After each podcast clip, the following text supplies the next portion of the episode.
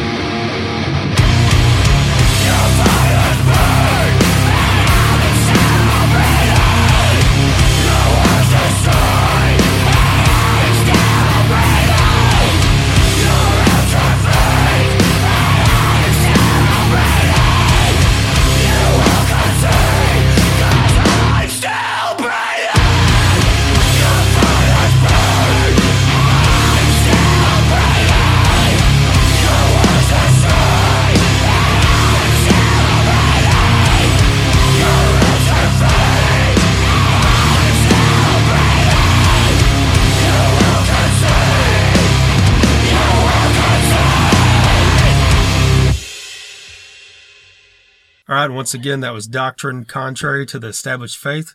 That's from the album Shallow Grave for a Dying God.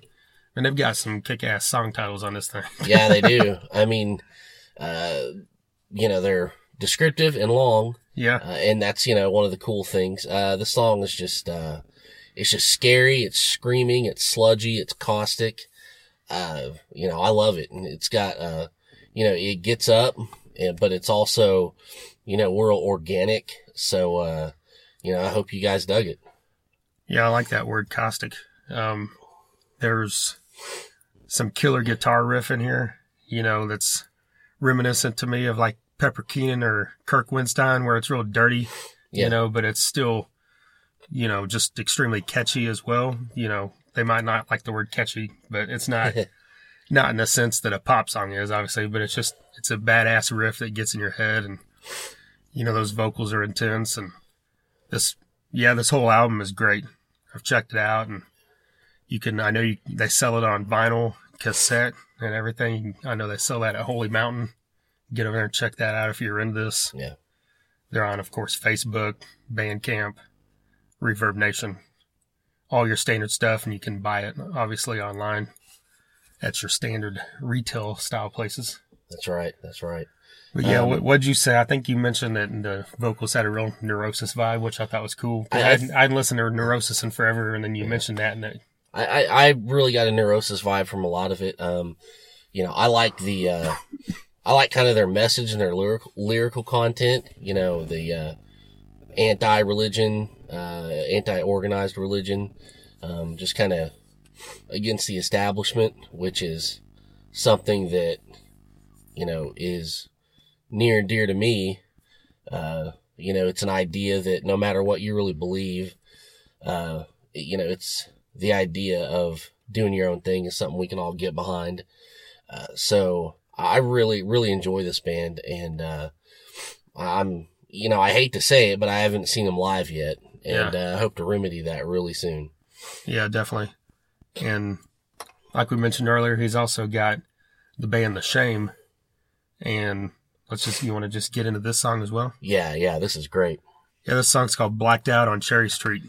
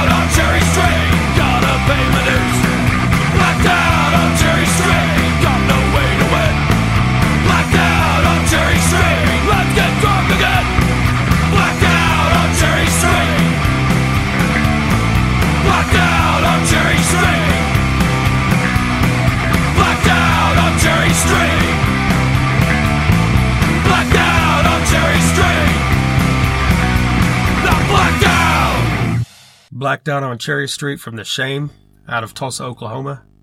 this is kind of tailor made for you, right?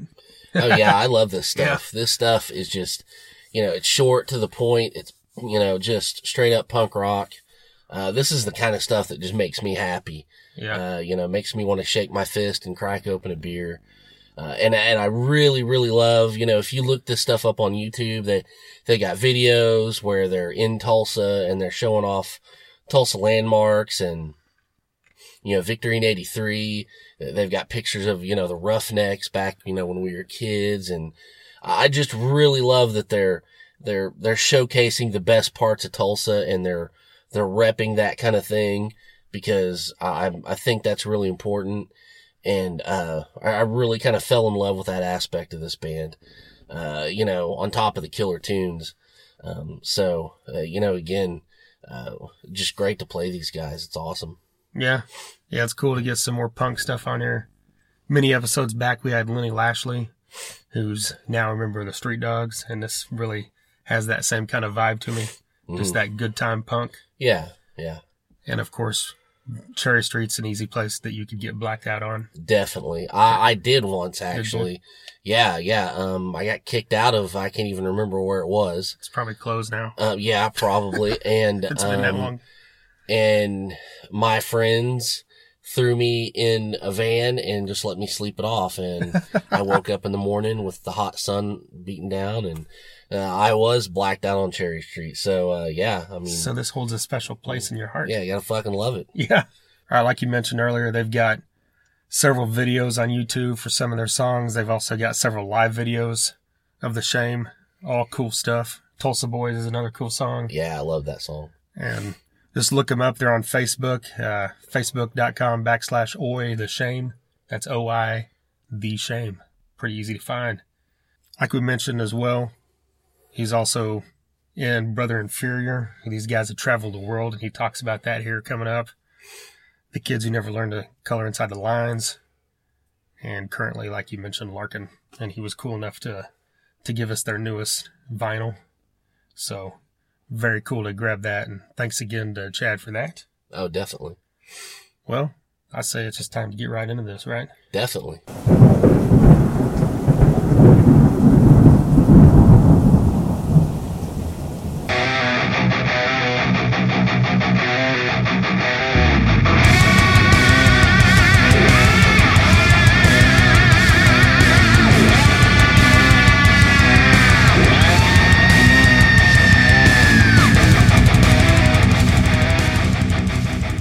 Nine shows in nine days. Okay. So is this like a something that had been on your mind for a while, or is this something that someone else suggested, or how did it? Well, the senior the senior fellows is a much different approach for me for band wise because normally I'm the guy that does all the booking. I handle just most of the inner workings within the band. Senior fellows is James's project. Um, he had different singers before me. I, at first, I was just a writer. I was just writing lyrics, and then they lost their other singer, and uh, I ended up just taking over. And it's still pretty much James's thing. So he's been he's been planning tour, and we're playing. We're doing another tour in October, I believe, for the Southwest Terror Fest, which looks amazing. You know, uh, the Agoraphobic Nosebleed's playing, Infest is playing, Pig Destroyer's playing. That'll be pretty Yeah. pretty crazy. We're playing on Thursday night, but this tour, I think he's been planning for a while. He's been wanting to do more, go out east. I mean, we did previous tours with Bring Down the Hammer and did a bit because James and I were in that band as well. Um, but yeah, so I mean, I mean, with any kind of tour, you got to plan way in advance anyway. You know, you can't you can't just do next week. Back because I'm so used to before the internet days, you had to plan six months in advance. You know, because you're sending out letters and making phone calls. Have your notebook full of shit and all that. You know what I mean? Yeah, yeah. It's. I mean, I'm I'm pretty stoked about it. It'll be pretty exciting. So these all headline gigs? Are you guys teaming up? With I someone believe so. James, for the first time, went through a booking. I don't, I don't know if I call it booking agent. Maybe that's the right word. But yeah, these are all our shows. We're not touring with anybody. Um, I don't even know who the other bands are, and most of them. Uh, oh, I know specifically we asked to play with certain bands, like we asked for La Armada in Chicago, but I don't think they're going to be playing. Plus, they're more of a hardcore band. We played some shows with them and Bring Down the Hammer, and uh, and I really like them a lot. But uh, I think they're a Dominican Republic band that was in Chicago. Anyhow, um, so yeah, no specifics. Just going and playing, see what see what happens. Yeah. Are there any cities you haven't been to or that you're looking forward to hitting? Looking forward to hitting pretty much. I just enjoy playing. Yeah. You know, uh, wherever we're going. It, the senior fellows, I really don't know where all they've played. I mean, I've only done regional stuff with them. Um, me personally, I don't. Other than Alaska and Hawaii, I don't think there's a city in the U.S. I haven't played. Because um, Brother Inferior days, we used to. Our tours were like three months long, and every year we were gone for long periods of time. And uh, other than you know real obscure places, but pretty much any big city I've probably been to.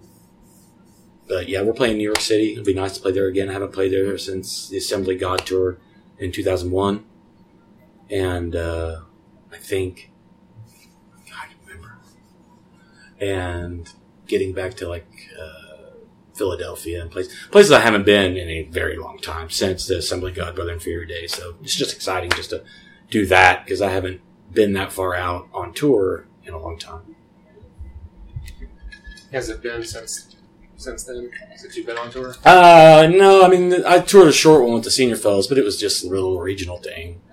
Um, and we did the Bring in the Hammer tour, and I don't remember where all we played. I'm sure we played New York. It all just kind of blends together after a while. All runs together. Yeah, that was about 2008, and we did a pretty good size one, but it wasn't the depth of um, what like previously. You know, when I was younger in Brother Inferior days, when we would literally do the United States, and our longest tour was six months, and it was like 24 countries. So it was pretty fucking stupid. Break up as soon as that one's done. man. Yeah. You're like, I hate you. I'm going home. nice. Yeah, but I'm looking forward just to be on the road. Um, I, I, I do get kind of social anxiety, and I'll end up just hiding in the back of the van through a lot of it. But but the playing and seeing friends I haven't seen in a long time is always nice. So, so it'll be a good time. Well, uh, on my notes here, this must be something you put earplugs at shows. I've Oh yeah, I'd read at one that? point that someone said that you guys offer free earplugs. Is that James, that's a James thing, and he, you know, he's he's a paramedic. I mean, he's Okay. very big into Gotcha. promoting health, and uh, you know, he's the serious, never serious non-drinker, never drank a lick of alcohol in his life, drugs, nothing, you know, and good for him for that. He's and he's just real positive about trying to people be a little more, just look out for themselves and not be so self-destructive. And the, the band all wears earplugs when we play, except for me. Um, I won't say I can't. It just feels so uncomfortable screaming when it's all blocked and you. It just sounds weird. And but I'll take some for other bands, like when I'm watching bands. The only time I won't anymore wear earplugs if I know I'm just standing in the back, or if it's a band I really like, I won't wear them because you want to just get the whole experience. But other than that, you know, you're playing with three or four metal bands a night, and everyone's loud as shit. So that ringing in my ears isn't going to go away, but I need to not make it any worse than it already is. Did you ever try those inner ear? no, I. I don't know. I just never did. I don't know why. I just always got just cheap earplugs. I, I need to invest. If I'm going to keep doing shit like this, which Fel- Fellows is definitely the loudest band I've ever been in. Um, James plays through three cabinets, you know, two heads, and yeah, it's it's ridiculous, and in the best way, you know, proper metal, you know. Yeah.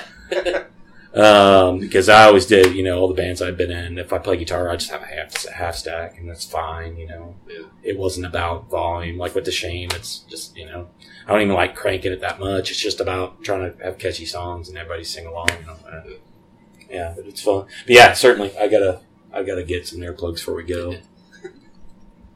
Well, you mentioned writing lyrics for Senior Fellows. Yeah.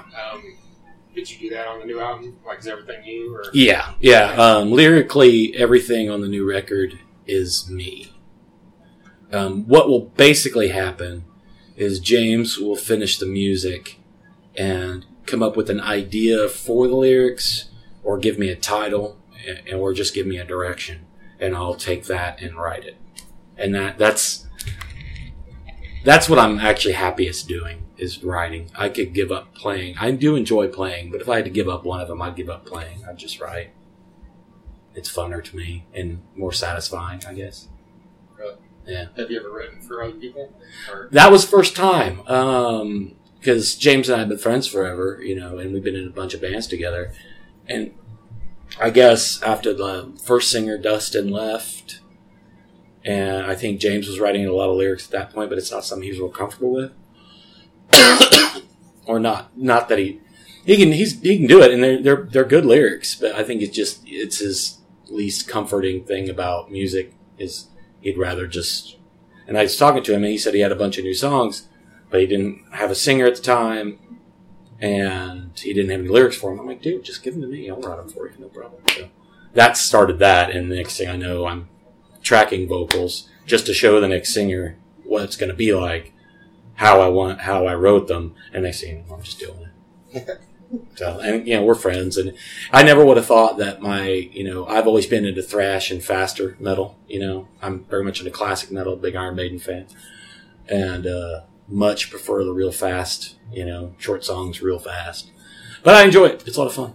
It's, it's different for me, so I guess that challenging is kind of nice. But yeah, him and I get on a lot on politically, so it wasn't.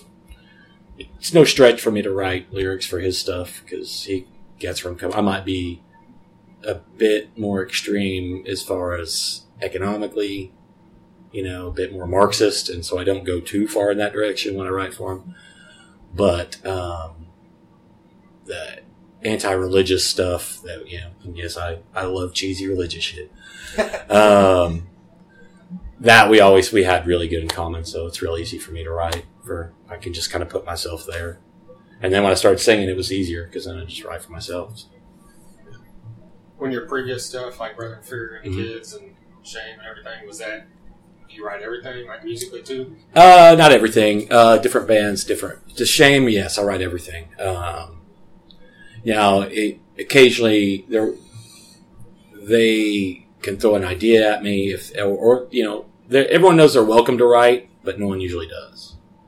Um, and Larkin, I write all the originals that excluding the instrumentals, which Karen does um, our fiddle player, and we do some traditional songs, but um, it's mostly my stuff. And with Brother Inferior, I wrote all the lyrics,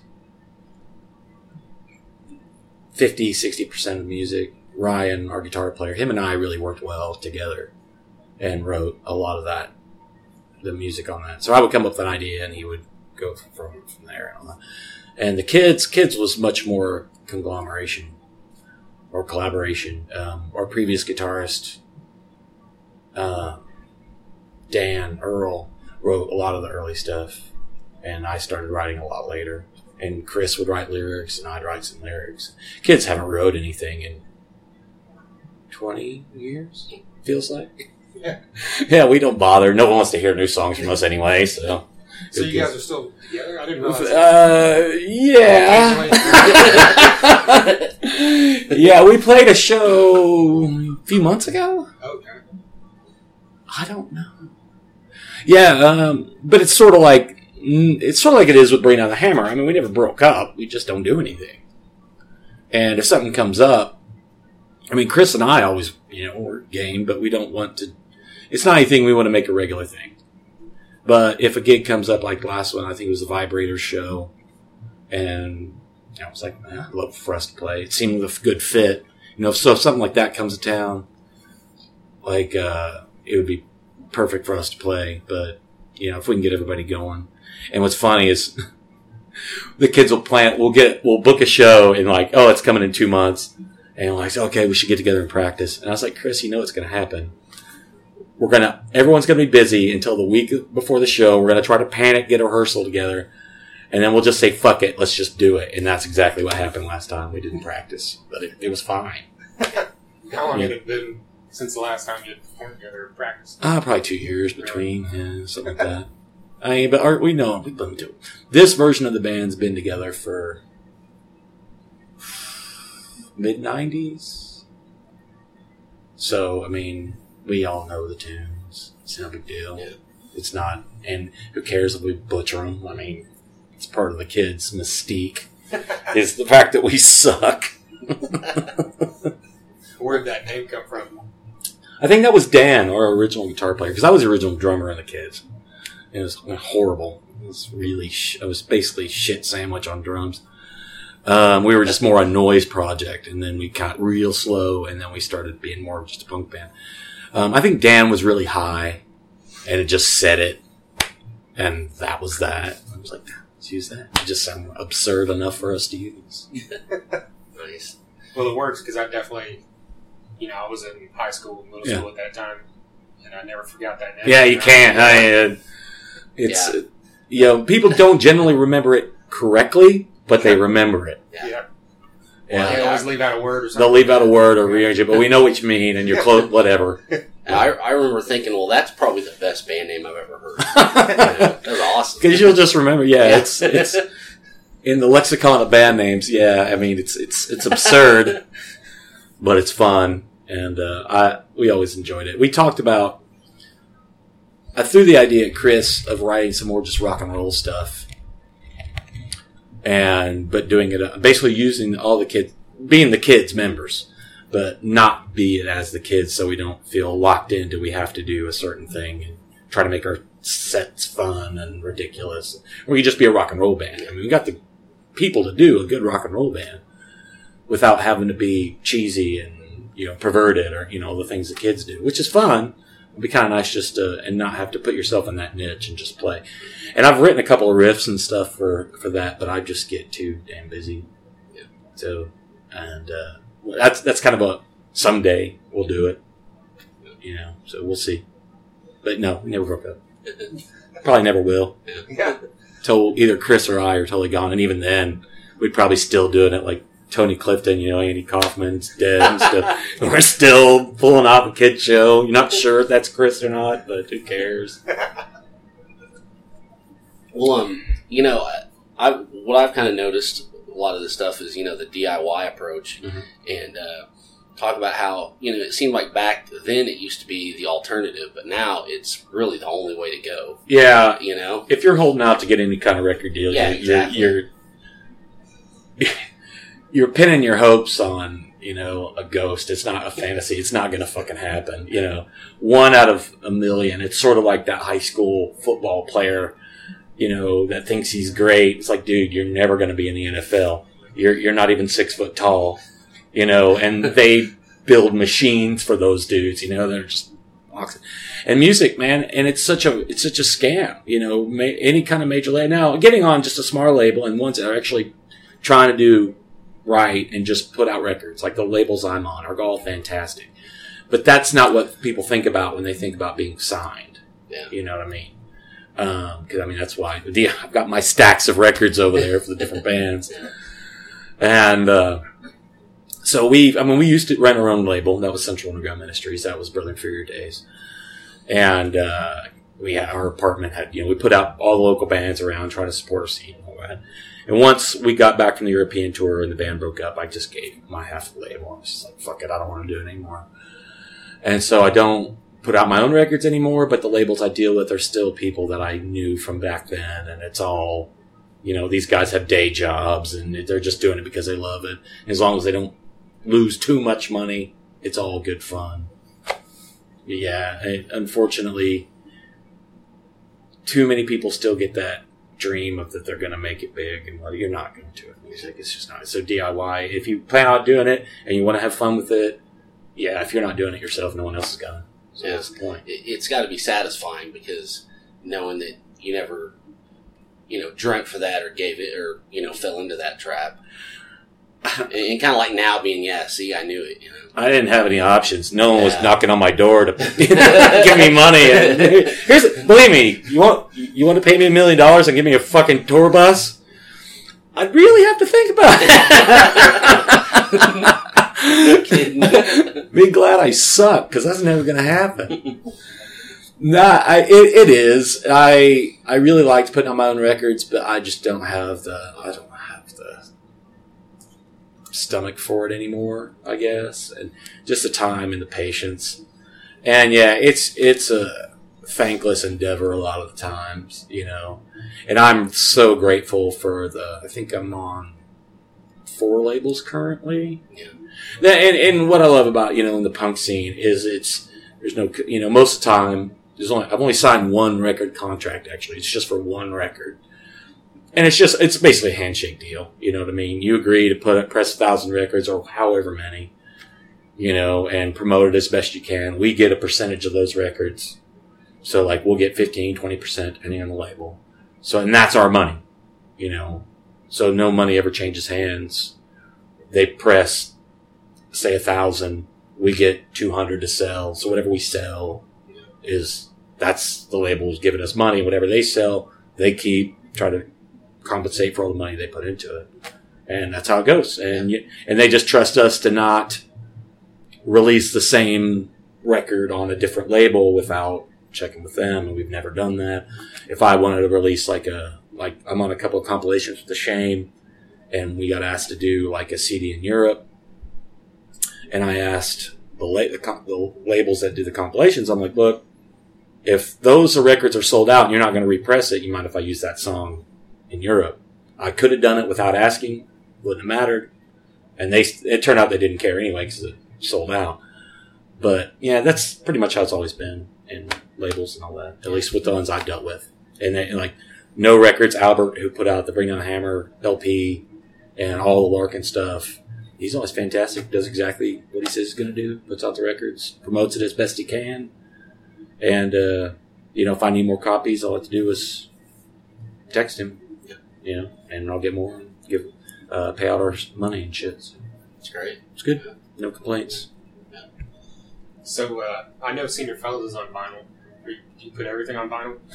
No, um, more so now. CDs have just stopped selling. You know, they just literally stopped selling. Um, not totally. It also depends on the scene. With Larkin, CDs are still more likely to sell because it's more. I, I hate to use the term regular crowd, but you know, just not people in any kind of underground scene. Right. You know what I mean? Like, you know, we're metalheads, right? I mean, you ex- expect a certain, you expect it to be on vinyl, hopefully, you know, and a little more catered to the vehicle of which the, the music is released, you know, and a lot of, like the Larkin crowd, you know, they just, they have CD player, they want to buy the CD. They're not going to go buy a record player Yeah. you know. Um, so, but the, the last Larkin record did come out on record. Um, and it, it looks fantastic. I'm really happy with it. And, uh, Senior Fellow stuff's all on vinyl, although he does a cassette as well. It's James. Yeah, fine. I've got, I've got no real say in any of that. I ain't, well, I have a say, but he's, he's basically the Steve Harris of the band. You know what I mean? It's like every, everybody gets input. He does have final decision of Yeah. what goes on. And I kind of like, pardon me, I kind of like for the first time being in a band where I don't have to have my hands in everything. You know? So what, whatever we're doing next, it's probably going to be vinyl, but I'm assuming so. Yeah, is that kind of refreshing? Just you know, doing your thing and not having to worry about all that yeah. I mean, I enjoy it. I enjoy doing both. Um, it's kind of strange that we're leaving for tour Friday and I don't know anything about it. I mean, I see where we're playing. I see where we're going. I've got the, the tour dates, but I have no clue. And it feels kind of helpless. It feels kind of awesome because previously on the Brother Inferior days, Ryan and I booked everything except for Europe. Uh, we had because back then there you know no internet. We had a guy Philip that booked all the European tour, and even then he'd contact like he's out of Poland. He would contact his guy in Germany. He would contact all the places in Germany and Sweden, do that, and so you know it was big, kind of networked out. You know, um, but yeah, I think it's it's pretty nice. I can just get in the van and just put on the headphones, get to the next city. nice. Is it just three of you on the No. band? There's four of us in Oh, the band: four. I was thinking there was three. So guitar, bass, and drums, and me. Okay. And Bring Down the Hammer was three. I played guitar. Or maybe that's what I saw. Um, and the leveling, which was kind of a previous version of Bring Down the Hammer, was three piece. The Shames, well, was three piece. We're now four piece. Um, last year we added a second guitar player because I fucking can't play leads to save my life. I can write them out okay with the real simple single note stuff, basically go up to the octave and play the vocal melody. That's all I do because that's what you know. It's kind of what Larkin does, but Larkin does it a lot better because we have a fiddle player that knows what she's doing, and not me just going ding ding ding ding. And uh, but now with uh, yeah, with our second guitarist and I in the shame, I wanted a guy that could really beefing it up and add like kind of a more rock and roll feel. So Dave Ketter, who's in Triple Fang, play played with us last year, and I'm real happy with how it's gone. We've actually just added a new bass player because Josh just left, and that's all on good terms. He he he hadn't been in a band in about 20 years, and so he uh, did five years, got to release records, CDs, got to play some big shows, cool festivals, and he was like, "That's plenty. I'm done." and I'm like, "No problem, cool." Just didn't want the hassle anymore. I can respect that. He hasn't really dedicated, you know, like kept just. I've never stopped playing, and it was nice for him to jump back into it because we played together when I was 16, you know, and a band called Mad Arab, and uh, so yeah, after five years, he was just saying, "Nah, it's plenty. I'm done," and that's cool. And we're still good friends. Everything's cool. But Terry Waska, a guy, um, I kind of knew from the metal scene. He's now playing with us. He hasn't played live with us yet, but that will hopefully change soon. We'll probably book, I'll probably book some shows once I get back from this tour. Wasn't he? It was on crack. Yep. Okay. Yeah, he was in Asylum, and a lot of those guys, some of them ended up in Pitbulls on Crack and all that. But now he's just like, like the rest of us in the shame. He's, you know, ex metalhead that looks like a skinhead. You know, Yeah. Uh, you know, it's like we're all metalheads, but none of us can look the part anymore because if I try to grow my hair out, it's sad. It's like what widow, widow's peak and a crop circle on the back of my head. It'd be like Klaus from the Scorpions. You have to wear a hat everywhere. Yeah, you got long hair, but you don't really. yeah, he's had that hat on forever. I know. Just, Just dude, be bald. Rob fucking Halford, man. Yeah. There's nothing wrong with it. It'll look tough as nails. Wear it properly. Too bad he wasn't magic like Kevin DuBrow. Oh, jeez. Oh, I know. Like he went Balding in the 80s to Yeah. Full head of luxurious hair that he's not allowed to move his neck. Yeah. Wearing, and I, I hate to say it, and it's tacky, but when he died, my first thought was, does his neck finally, or his hair just finally go down and strangle him? Came, you know, just crawled down.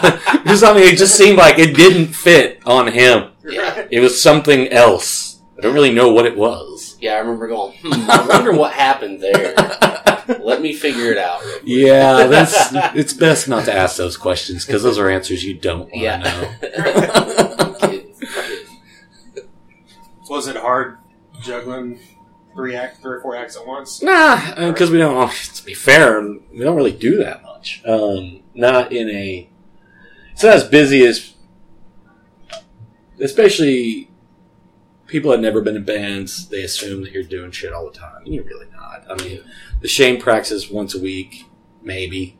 Larkin almost never practices because we've been a band for 17 years. We, you know, we. I mean, I've written new songs. We do new songs, but everyone's real accomplished musicians. So when it comes time to get to rehearsal, everybody knows their shit. Yeah. And uh, Senior Fellows is definitely the busiest band I've been in in a long time. James is very particular, um, and he wants, and I commend him. He's very meticulous, very precise. Practice at least once a week, if not more. And uh, and I've been doing vocals, trying to record the next record, which is a very tedious process for me. Screaming like I do for Senior Fellows in a very dry room. That's just me. I can barely get through half a song a session. You know, and my voice starts to crack. Because, like, live, you can get away with it. You can cheat a little bit. It doesn't sound great, but you're still screaming. And it sounds okay. But if you actually heard that isolated by itself, you could hear the cracks in the voice and not strong. And, and I, neither of us are satisfied with, you know, after an hour of screaming, you're like, your voice starts to crack. Well, mine does. And I'm just, I'm just getting old, man. But so uh, it, it's like that half of the, I hate to say it, but that half of the record that I'm on on, on the last one, Shallow Grave, um, that took those five songs took me three to four months. Wow. Just going once a week, trying to get as much as like I hadn't screamed screamed in a long time though. At that point, I you know I hadn't since bringing the hammer and we ended, you know, four years, five years ago. I don't know. I forget. It's all music is just one big fucking blur, man. Is this your most intense vocally? Oh yeah, oh yeah, it's brutal. Um, I I enjoy it, and when it when it sounds good, I'm real happy with it. It's harder and harder to get my voice to do that. It's you know that's real screamy, just brutal. Because I, you know, I like a, a lot of you know in death metal and thrash and some a lot of there's a lot of people that do more guttural vocals, you know. But I always like a little more piercing, you know, not super high like vibrato, but just like a scream. And doing that sounds great when it works. Just doesn't work all the time. but I can get through the shows, you know. I mean, I, I can hold back, not really hold back, but just I, I can get through the shows by it. Like I said, I, if if you isolated my vocals from the shows, it, it probably wouldn't sound all that great, but it'll sound good. It'll be good live. It's just like I said, when you're doing recording it, you hear every little screech and you know vibrato part that wasn't supposed to be or something, you know, and then it's you got to nitpick that. You got to get it right. It's, it can be kind of frustrating. I enjoy it, but it's just brutal. Well, uh, the uh, Oil Capital Underground documentary. Yeah. Are you involved in that? Only very minimally. Um, I'm I'm aware of it, and I, I did an interview for it. Okay. Gotcha. Um, but I have no hand in the process of it. I just know the dudes, and you know, I mean, I was around then, so I've talked to them a lot about it, and I'm, I think it's great. And, and you know, uh, I'm sure people will probably nitpick it to death because you know how everybody is. Everybody thinks something should be in and something shouldn't be in. And, yeah. and uh, but I, I think it's great, and every everyone they've interviewed I thought was cool, and it was a fantastic part of the scene, and a lot of shit that I wasn't aware of because it was it goes back to long before I was even in there. You know, Wow. you know when they're talking about like the late NOTA days. Um, I I wasn't there when they when they played their last show. I think I was going to try to get up there. I was only sixteen. It was 1986, and uh, I didn't really. I mean, I was into them, but I didn't know much about them. But yeah, so then they focus in like the late 80s and then the early 90s, and that yeah, I was around. I was doing concept of nonsense, and then Brother Inferior and the kids and all that shit. Because yeah, the kids started in like 91. Yeah, yeah. I can't wait to see it. Yeah, it'll be It'll be awesome. Pretty fucking cool. Yeah. Yeah, there was a lot of cool people, and unfortunately, we've lost. Uh, you know, a lot of people fucking died and gone. You know, you think about those days, and it's just it's been horrible. Hell, lately, it's been horrible. You need another? Oh no, I'm good. I got to drive later on. Okay, cool, cool. Thanks though. Sure. I work for a liquor distributor. I generally we get we get like on Friday get take home, oh, that's you know, beer and stuff. So Right on. I generally have some around unless I just have a real hard weekend, just knocking them back. We uh, we had Dave Cantrell on Yeah. a few months ago, and he gave us uh, was it Rhythm of Damage? Yeah, yeah, That compilation. It had a few. Well, I had a Brother Inferior song, Sure. a couple kids songs, yeah, yeah. and uh, that was pretty cool. We actually listened to that on the way. Oh, crazy! Yeah. Yeah, I, I I remember that, but I don't remember it real well. Um, of who all's on it. I mean, there were some good local bands at the during the Brother Inferior times. We were playing a lot, but I don't. We weren't playing Tulsa that much, and so I wasn't seeing a lot of the other bands that were going on. And kind of when Pitbulls on Crack was around, well, when they originally were around, we were practicing in the same space, and it was more of a skate rock metal band until they started changing members and it became more just metal. And then we were kind of going our different ways. So I really didn't see them that much back then. And I liked them and I was still friends with them. But Brother Inferior was playing more hardcore shows and punk shows. And then we were just touring a lot. So I was gone. Like the whole year, Brother Inferior was our last year in 99. I was, we were, I mean, we were on tour for six months. I, you know, so I was, I have no idea what the hell was going on in Tulsa, other than all, we came back and it seemed like all the kids got onto heroin, some stupid shit. And that was depressing. Yeah, yeah. So much so that's when I created Assembly of God in Oklahoma City because I didn't want to be in Tulsa that much. Wow. So I was commuting every weekend to go practice up there. wow. Yeah, it became kind of a hassle. yeah, that we that was a fun that was a fun band. It didn't last very long, but it was a fun band. Well, you mentioned you said 24 countries with Brother Inferior. Something like that. Um, Yeah. Um, you got any good stories or crazy stories or? it's all one big blur. I mean, it was just cool. Um, actually, let's see here. Oh, there, film. That's the European dates that they put these out. Oh, that's cool. Um, there was just the the state of the scene was really impressive, and uh, because everywhere we played, we played in a lot of squats, but squats are not what you think of when you think of them here. Where we played a couple, and except for maybe like C Squat in New York City, most of them were like junkie dens here. Yeah. You know what I mean? Um, but there, I mean, they're like run by political anarchists or whatever take care of you know nice places to stay, have stages for gigs. Like Kopi Squats, this big old hotel or some shit that's just been squatted. Punks live all over the fucking building. Out in the the big lot, there's all these trailers that punks stay in, and and they have a huge stage and a couple of bars, and it's insane, brilliant. And uh, oh shit, Oh, sorry. Ghosts. Um, and, uh, God, one, one of the funnest shows was, uh, I think it was in Czech Republic. and It was getting near the end of the year. I mean, we started the tour in like June, and this was in November. So, I mean, we've been out for a while. And, uh, we played this like garage thing. I mean, it was pretty good size, but still pretty much a garage. And so many people showed up. They just opened the big doors. And so, and it was, oh, cheers. And there was like, it was snowing outside and there was bonfire and I got carried half off the stage while we were playing. And it was so fun, man. It was just ridiculous. And, uh, actually one of my fondest memories is one of the most ridiculous just cause the very last show Brother Inferior ever played was to three people in Rostock, Germany, the last show of the tour. and we, all we did was Misfit covers because no one was there. No one gave a shit. And they're like, and the show before that was a Kopi squad, hundreds of people. We had to play like three encores. It was so fun.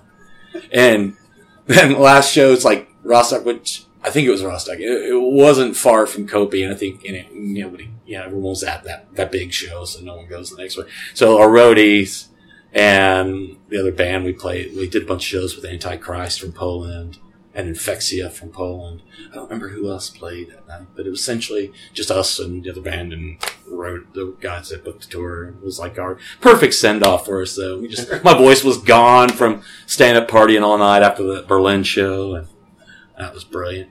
Really, I I was just glad to have some days off on that tour when they can't. Well, a lot of our Spanish shows were canceled. Yeah, it was just because the dude that booked it was Flake or some shit, if I remember right.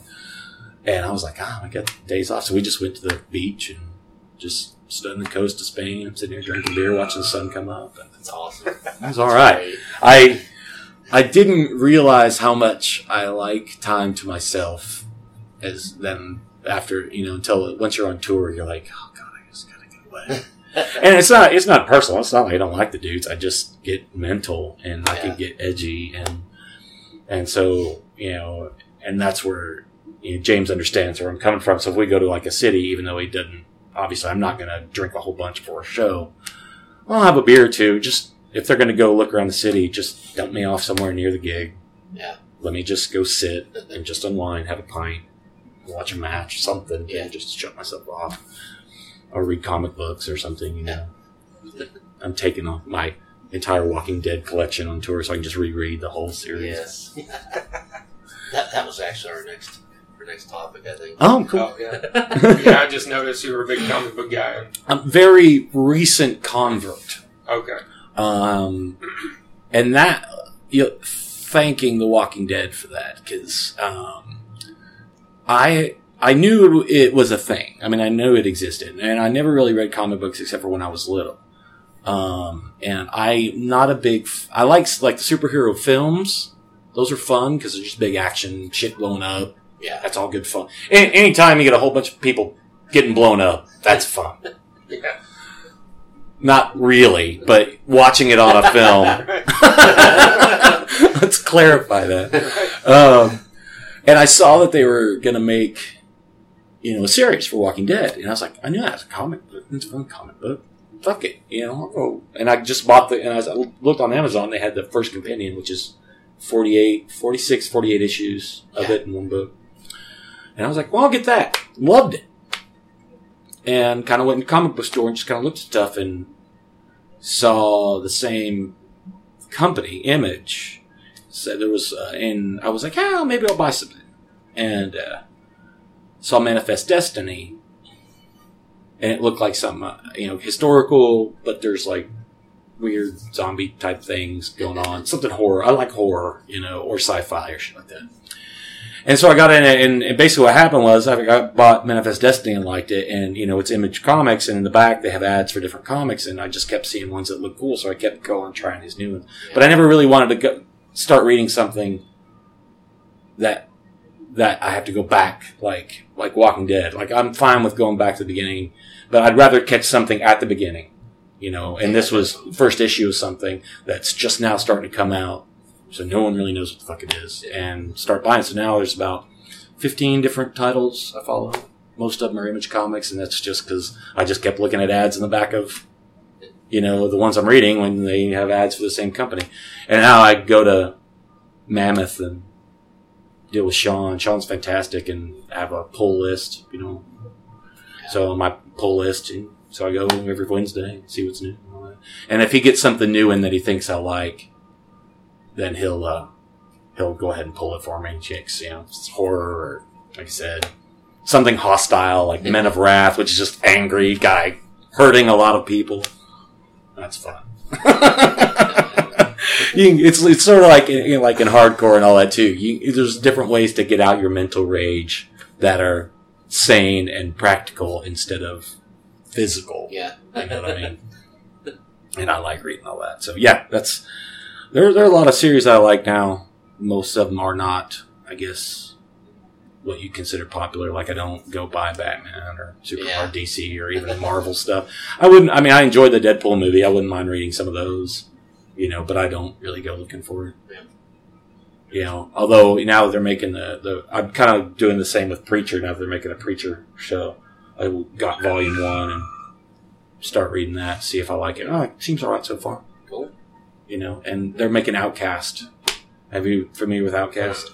Heard the name. Yeah, Outcast is a uh, it's a Kirkman Walking Dead his Oh, his other comic, one of his other ones, and it's a uh, demonic possession comic. This kind of follows this dude, so a lot of people in his and he has kind of some connection with him. There's a whole lot going on that's still exploring all that. So it's only like 15 issues in, Wow. um, and they're already doing a show about it on Cinemax. So I'll probably have to get Cinemax or Yeah. wait for it to end up on Netflix or some shit. Hopefully. Yeah, definitely. Well, with Walking Dead on Netflix, I hope that Outcast would end up on Netflix because I don't, I don't want to pay for Cinemax just for one show. Yeah. But yeah, no, it's a cool comic though, and the art's it's pretty dark. It's not as violent as Walking Dead. It's definitely more story driven. It's, it's pretty cool. I like it a lot. Well, as far as the show, what's your theory on On Outcast or No, Walking on Dead? Walking Dead. On who got the Oh, who got the, who got whacked? you know Man, there's there's there are arguments to be made for every single character excluding Rick. right? Um, Because, well, if Kirkman made it clear at the beginning of the comic that this is Rick's story, it's not a zombie story. It's basically Rick's story in the apocalypse. So him being killed, I'm you're 99.9% sure. I mean, yes, it's possible. He might kill him off. Just fuck it. but I seriously doubt that. Um, Glenn is who it is in the comics. Are they going to be that predictable? There's an argument to be made for and against because, you know, the arrow in the eye, Denise, but it wasn't Denise, it was Abraham. Yeah.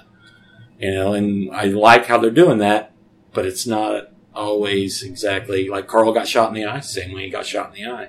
Yeah. You know, in the comics. So you think it might be Daryl, but financially speaking, they rely on him. Uh, Oh, not you know, yeah. and he's the face of the game. You know, I seriously doubt they're going to kill him off yet. Um, Maggie, maybe she's already sickly, Yeah.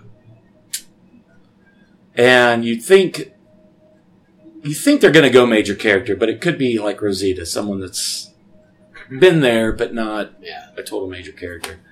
Uh, if I'm going to go with anyone, prob- I'll say Glenn. Nice. I, I like that they shot it with no one there. Yeah. So the cast has no. Cast has no idea. That's And great. people are real upset about the whole. Uh, and, and yes, it's funny. It's like I, I talk more passionately about shit that I'm not involved in than the stuff I'm involved in. It's not true. It's just I, I'm much more confident about Yeah. other people than I am about what I do. Um, Same way. Yeah. but yeah, I uh, you know people were complaining is uh, well people complain about everything. I'm so fucking sick of how miserable everybody wants to be. Um, regardless, okay, so everyone's pissing and moaning about the fact it's a cliffhanger. What show doesn't? Yeah, Right. exactly. Locutus of Borg, right? Star Trek. You're familiar with Star Trek. He gets turned into a Borg. Commander Riker is about to blow up the fucking cube that he's on. He says fire, goes blank. Yeah. If the internet was around then, they probably would have shat themselves, but you know, it's a fucking cliffhanger. Even on Scrubs, for Christ's sake. Yeah. Yeah. I love Scrubs. The episode where they're what uh JD is about to, you know, hooking up with Kim and um Elliot, you know, is about to get married and they're about to kiss and they don't do it. Well, they're about to and it goes blank next season. Yeah. It's fucking cliffhanger. That's what every show fucking does. Well, yeah, I mean, it, that's what everything's been forever. I don't know why people got so. Breaking Bad every episode. Yeah, yeah. No kidding. Uh, I, I mean, of course it's frustrating because you want to know, but that's just that's Davy Hook. I mean, that's just what they do. Well, you know, I'm entertained, so then I know that that's. You're invested in it. And I we're get all, it. We're all talking about it now, so Exactly. they, they know what they're doing. Yeah, go ahead, quit watching. Like anybody's gonna care. Exactly. Like anybody's gonna give a shit that you watched baseball instead. Good luck. Good for you. You're right. In a in a sporting match, it won't be a cliffhanger, so you can just enjoy. Whatever. People are fucking ridiculous. I was kind of leaning towards Eugene just because they made such a big deal about him, Yeah. you know, and he he knows how to make the bullets. So now they might have to spend next season learning how to make the bullets Right. Um, because that well- seems like that's going to be a big deal. Man, just comic wise, they're such iconic characters. I mean, but then again, look at Andrea in the comic. She's, you know, Yeah. still around. She's even with Rick, you know. and, uh, oh hell. Then you got, I'm, I'm curious more, not necessarily, I mean, yeah, I'm fascinated with who got whacked, but more so the, what they're going to do with Ezekiel. You know, because you saw the two dudes on horses. You know that's from the kingdom, right? Because they have kind of the cheesy armor shit. Oh, And that's the kingdom. Yeah. That's Ezekiel and a fucking tiger. you know, people, I was, you know, I, I, you know, follow Twitter. And so, you know, two most miserable places. If you ever you just want to watch people be miserable, is Walking Dead Twitter timelines. Because, you know, especially after the cliffhanger or Arsenal Football Club. Because apparently these fans are the most miserable people on the fucking planet. Always complaining about everything. And one guy I sat and watched, and they were like, "Oh my god, it's I'm getting so bored of The Walking Dead. It's getting just so crazy. People making bad decisions." I'm like, but they're pretty much following the comic. I mean, yeah, there's differences, but a lot of shit they're doing is following the comic. And so, if you're already kind of thinking that it's getting too weird, just wait till you meet Ezekiel. Yeah. The dude has a fucking tiger. It's awesome. I mean, it's fun. Why? Why? You know, suspend your. It's there's no zombie apocalypse. Suspend your disbelief. It's a fucking TV show. Who gives a shit? If you're that worried about it, turn it off. It's just television. Yeah. Yeah. gives a shit. You know what I mean? Go play with your kids. Oh, Jesus Christ, something. It's awesome. Yeah, I, I do enjoy it, you know, and, and I've been watching Fear of the Walking Dead. I, I'm not into it as much. It hasn't totally hooked me, but I've enjoyed. I think it's it's got a lot of potential in there, and it's it's it's still worth me checking in. Like tonight, I'll watch it again or watch the next episode. So we'll see. But I don't I don't follow too many shows other than obviously Star Trek and The Walking Dead and Nothing, not too much new stuff. It's not because there's anything good. It's just I just don't want something else to obsess about. Yeah. You know, I like I, I haven't watched season two of Daredevil yet, which looks awesome. Did you watch that season one? Yeah, but I've heard great things. That's fan. Uh, I I think it's fantastic. It's a good story, well done. And I watched the Sherlock's, the BBC series on Netflix. uh, Benedict Cumberbatch. No, each season there's only three seasons so far, and they're only three episodes, but episodes are like an hour and a half long, so it's like a movie, Yeah. and it's awesome, very in depth. awesome. very in depth, really good storylines, whole lot and, and fun, just fun to watch. Highly recommended. Ooh, ooh. Check it out. Sherlock's definitely worth worth your time. Well, totally different subject. You mentioned Maiden. Did you go to the show? What do you think? I assume. but I talked to people that say they love Maiden and didn't go, so you never know. I've seen him six times now. Uh, yeah, Sarah even got me that for my last birthday. Oh, that's awesome. Yeah. Engraved piece of mind, man. Wow, You see Eddie, uh, all that top, the top part. It's Yeah. actually engraved Eddie and all that. that's crazy. Yeah. Um, yeah, I got tickets before they even went on sale. I mean, I'm, I should have just splurged and got floor seats, but I got the best of the shitty seats I could get, which was still fifty bucks a pop. yeah. But I didn't care. You know, if it was the only time I'd ever seen them, I probably would have got f- close to the front as I could. Yeah. You know what I mean? Um, but only thing that sucked is we were kind of off the side, up high, so we didn't see a lot of the background stuff. We sure didn't see any of it, you know. But it was still pretty fucking cool to be Yeah. there. Um, I no, I saw them in 1985 on the World Slavery Tour. That was one of the first concerts I ever saw too. I mean, that just sells you. I was already into them, but Oh, yeah. that just confirmed it. And uh, then I saw two nights in a row in '87 on the World Slavery. I mean, the Somewhere in Time tour, and then saw them in 2000 when Bruce came back in the band and they did Brave New World, and then 2005, which was the Give 'Em Ed, Till I'm Dead, which is a lot of old stuff, Yeah. playing Re- uh, Revelations and shit, and like awesome. I mean, I like the new shit. I, li- I like the new record. Um, you know, is it as good as everything? No, but it's- who cares? It's a good Iron Maiden record. Yeah, you know, yeah, it is. It you know, is. comparing everything to somebody's best work is a bit much. You know, I, I enjoy it. It's, it's, it gets listened to quite a bit. I even just went to the record store day at Starship, and they sold me. And to his credit, God, uh, one of the dudes, dudes that worked there had reserved a copy, but he ended up letting me buy because he knew I wanted it. Um, the uh, limited edition picture disc to Empire of the Clouds with all the yeah. yeah, you were looking for that. Yeah. I'll show it to you for when we're done. Oh, that's awesome. You can't, you can't touch it, but I'll show it to you. Wait, you can't even look at it. Um, don't soil it with your eyes. No, and it sounds great. You know, I, I, I like having it. But yeah, no, the show was great. Um, we had a good time. I even I, I work right near the airport, so I left work a little early and got a really good pick of the plane, like while I was in air about to land. Yeah, we were totally nerding out. We were standing out at the airport, had all my doors open on the car. There was like hundreds of people out there. yeah. And I'm, you know, cranking the maiden, just chilling. Yeah, I've been, actually, that's my most recent work too. Oh, yes. That's Oh, awesome. that's awesome. Great.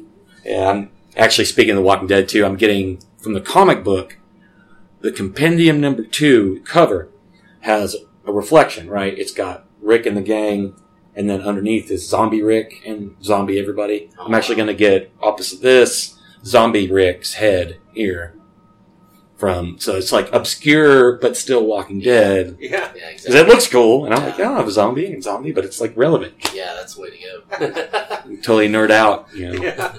Love it. This piece of time, your favorite Maiden album? Uh, Piece of Mind, probably. Yes, but I'm more sentimental to Power Slave. Um, it's weird because I think Piece of Mind consistently is the best record, but Power Slave has more of my favorite songs and actually Killers is very sentimental too. Yeah. Um, and I like I like the Paul years a lot because it's sort of like asking like my favorite Maiden song. I'd have to clarify. Do you mean Paul years, early Bruce years, or the new stuff? Because I have all, and you can't really compare them. Yeah. You know, because my favorite songs are definitely like Murders in the Rue Morgue off the early stuff. You know, just the intensity of Paul's vocals and catchiness of the song, and. uh and definitely Alexander the Great and To Tame a Land being Piece of Mind. Uh, Alexander the Great off um, Somewhere in Time. Love that song. They never play it live either. Actually, my favorite songs, none of them they play live. It Yeah. sucks, but oh well. I don't get to pick their set list. They didn't call, you know. Right. what do you do? Oh, fuckers. I'm going to protest. No, you're just going to go and enjoy the songs they are playing. That's right. But there was two songs off Power Slave, right? On this Yeah, on this tour, so that was cool. they, and they played a pretty good selection. Um, and with, and to their credit, you know, they, they still, they write new good songs. I mean, I can't say the ones they picked off the new record to play are exactly my favorites. You know, I would have preferred Empire of the Clouds being big, epic 18 minute piece, Yeah. piano, just building and all that. And, uh, but I mean, it played some great songs. I my, the weakest, in my opinion, on that, I'm just not a fan of the Tears of the Clown song. I just, it, nothing, I think songwriting's fine. It just doesn't really move me as much. You know, just song wise. Lyrics are great. You know, it's fine. But I liked, uh, and uh, Eternity Shall Fail was great. Most, of- most of the songs in there are good. So, I mean, it's, like I said, you, I mean, does it stand up to Piece of Mind, Power Slave, or Number of the Beast? Number of the Beast probably also the other just good record all around. Just a fantastic record from start to finish. Yeah. You know what I mean? Yeah. Power Slave just, I mean, it has a couple of dull moments, but there's some songs on there that are just fantastic. Aces High, you know, Rhyming the Chick fucking Mary, Power Slave, the song Power, which they played, which was brilliant. Yeah. I kind of cheated before the show though, because it was the second night of the tour. Mhm. So I'm lying in bed and I pulled up Periscope and watched the entire set from somebody else's oh phone wow, that's awesome. the night the, pre, the show before. Well, yeah, on the He was messaging me like I woke up the next morning and he had like messaged me songs. He was reading Yeah. them off their Yeah, Twitter. Or Because they were they were twi- twitting them. I was actually watching them happen. yeah on their on their Instagram. Yeah. you know, every, Yeah, follow every time I knew, and they put They up do a new- picture for it. Yeah, it was awesome. yeah, I, yeah. I stayed up. I had to be at work the next day. Oh, I know. It's me too. I'm watching the fucking show Yeah, because they were doing it as the show was happening. yeah, yeah. you know, and uh, and so like I was like a girl that I knew from work was also she's also a Maiden fan, and uh, she had told me that you know I think it's on Periscope or YouTube or something. I found it on YouTube, but they ended up not playing it for some reason. So I was like, oh, check Periscope. Found it, and I, I I found it right at the end of the first song, so I get to watch the whole rest of the That's awesome. Pretty fucking cool. I didn't know that I did not know that was a thing and or possible, but now that I do, Every anytime any of my favorite bands are on tour, I'm hoping someone's there with their phone. As much as I hate when people do that, if I benefit from it, and it's Why okay. not? well, hell yeah. Is Yeah, I- Maiden your favorite band? do it. Is Maiden your Yeah, yeah. I mean, well, yes, but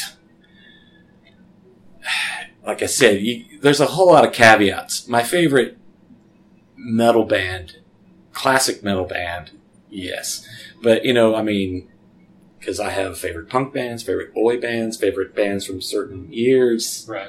You know, because to compare, you know, Iron Maiden to New Model Army to Shane MacGowan to Harry Chapin, you can't. Right. And I love all of them. Yeah. You know, in equally but in completely different ways. So you know, Were you into metal before you were into punk, or was it the other way around? probably s- probably metal. Yeah, I mean, I'm definitely considering myself a metalhead first, even though I did like a lot of punk rock stuff. But I mean, I always leaned more towards metal and thrash, and the, faster, more aggressive shit I heard, I got into. You know, early with Iron Maiden and early MTV days when they showed videos.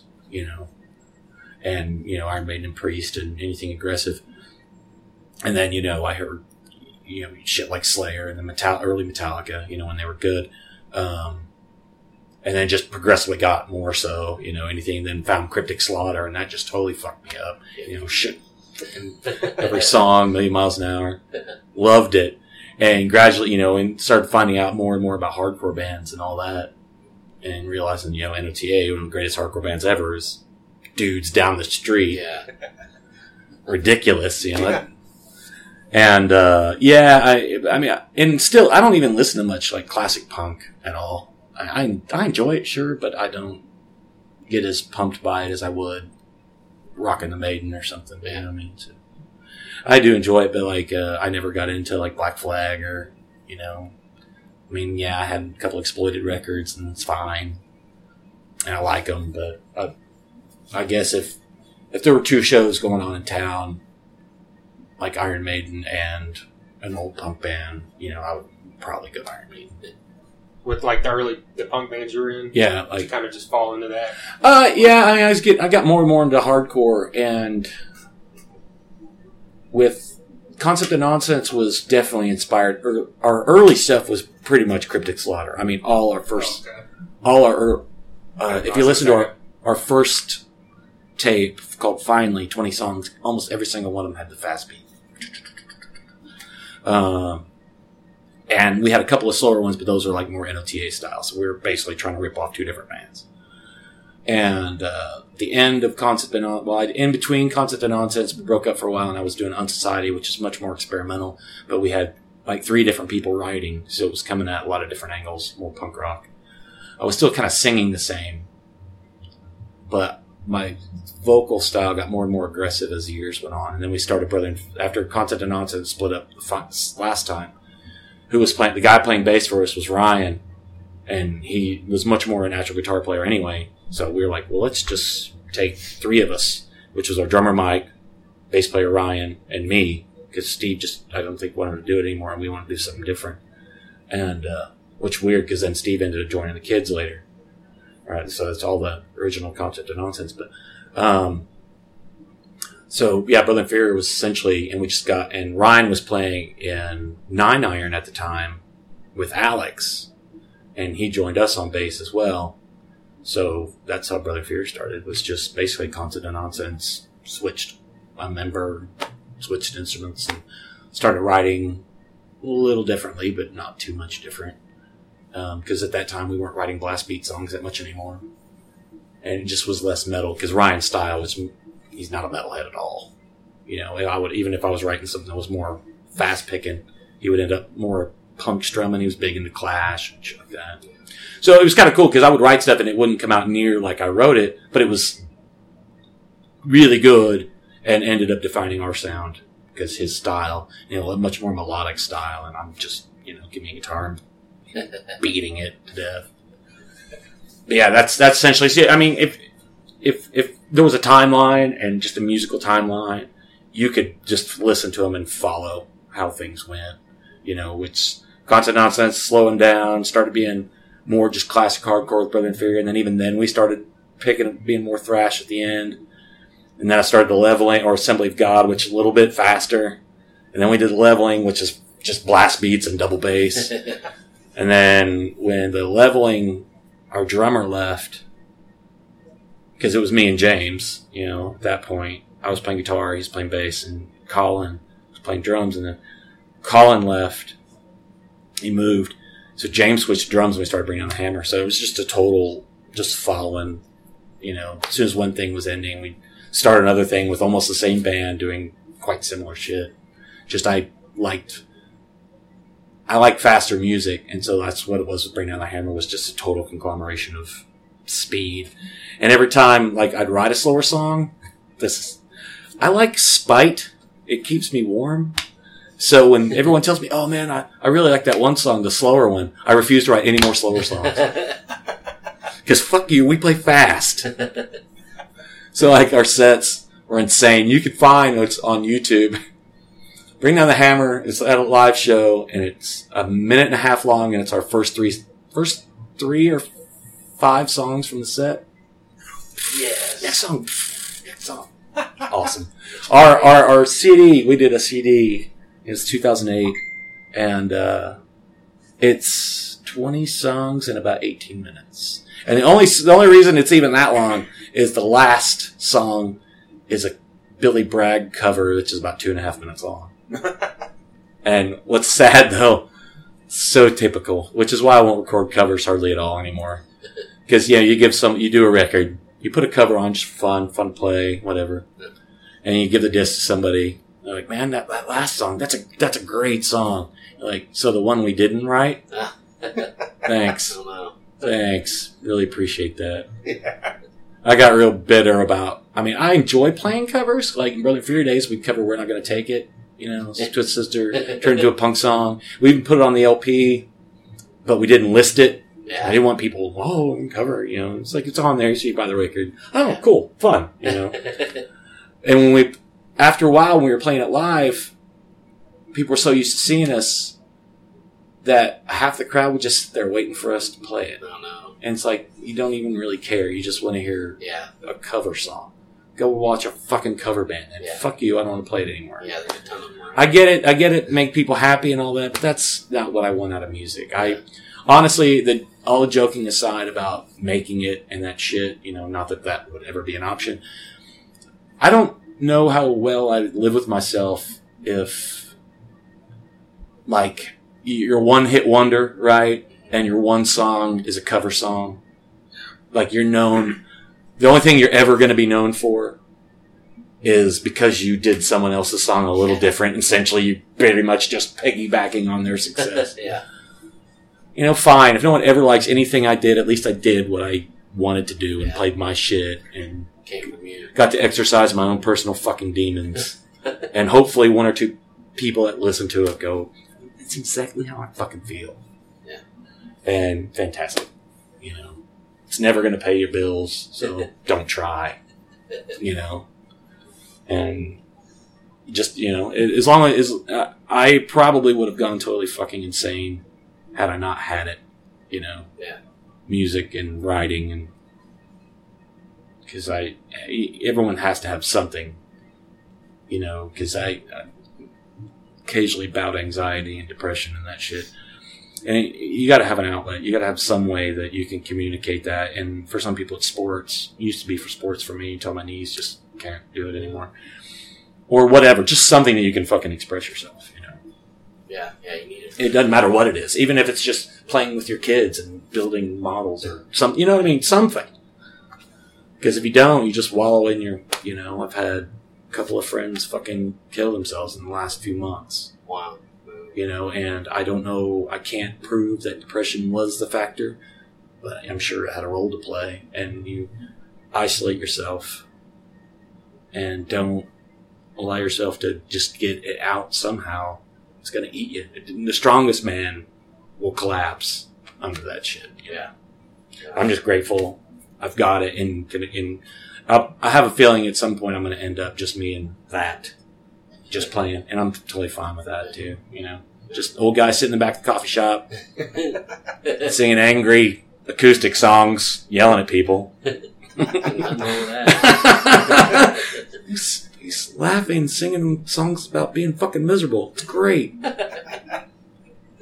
As long as they don't come and tell you they love the, the Angry Miserable song. Yeah. You gotta stop doing it. Yeah, exactly. Don't tell me. Don't tell me I do anything well. I'll stop doing it. No, it's good fun, man, and I, I actually enjoy the acoustic music a lot. And that's one thing I really like doing about Larkin is it's something totally different. And I could envision that's music you can kind of grow old playing. Yeah. I mean, you know, the body. I mean, you can grow playing metal. I mean, but it takes a much stronger will to put on a good live show and get the screamy voice out and all that. You know, it just, just hurts. I just I don't want to party after shows anymore at all. I'm like, is there somewhere I can fucking sleep? You know, I'll have a beer and then go crash. Oh, I think we covered it. That's awesome. I'm sitting babbling. Time. Oh, sure, sure, man. There you go, Chad Malone. Thanks again for taking the time to do that with us. Very cool interview. Lots of great stuff there. And he invited us over and we sat down and talked for a little over an hour and I think it was pretty cool. Yeah, definitely. Uh, super important, super insightful. Uh, just, um, a great conversation all the way around. Uh, you know, I, I loved that, you know, we got on, onto like Iron Maiden and The Walking Dead and, you know, that's just kind of what you love is those enthusiastic, you know, music and just, uh, you know, those kind of talks. So it was super awesome. Yeah, once again, look up all this stuff online, Facebook, Bandcamp, Reverb Nation, Spotify. Go buy yourself some some Larkin and some Senior Fellows. And I don't know if the Shame's got physical product out, but um, excuse me. And of course, drop some names again. Concept of Nonsense and Brother Inferior and the Kids Who Never Learned to Color Inside the Lines and several more. That's right. That's You gotta love it whenever when someone has that much stuff going on, and a lot of it is completely like from Larkin to Senior Fellows is a huge, you know, a huge difference. Yeah. And then you've got you know the shame right in the middle of it. It's just it's cool that you know someone is active in that that many different things, Yeah. That diversity is real important. and it all comes off well. Oh, definitely. So get out there and see any of these any of these bands live when you have a chance. Like I said, Senior Fellows is hitting everywhere from Kansas to New York City and Virginia and back to Arkansas. So get out there and see them in the next week and a half if you can. That's right. Check us out online at thethunderunderground.com.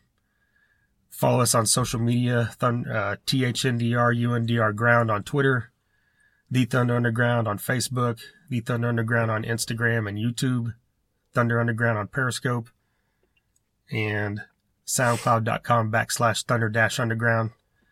Podcasts are also on the website in the podcast section. Everything from, like we mentioned earlier, Lenny Lashley. If you like some punk, if you like the heavy stuff like Senior Fellows, we've had guys from, you know, Crowbar and Battlecross and, um, I'm forgetting heavy stuff, but, you know, Overkill. Overkill, yeah.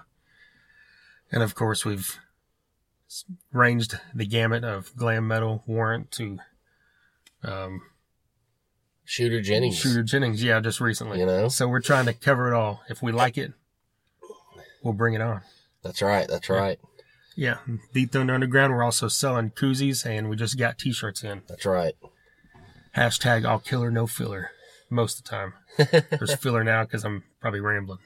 That's all right. That's all right. And you know, once again, we're both like under the weather, some eerily at the same time. so if we sound kind of like not excited or a little sluggish, please forgive us. Yeah, yeah. If this is your first time listening, we appreciate it. If you're a friend or a fan of Chad, share this and get the word out. Let everybody hear this stuff, and hope you'll tune in again next time.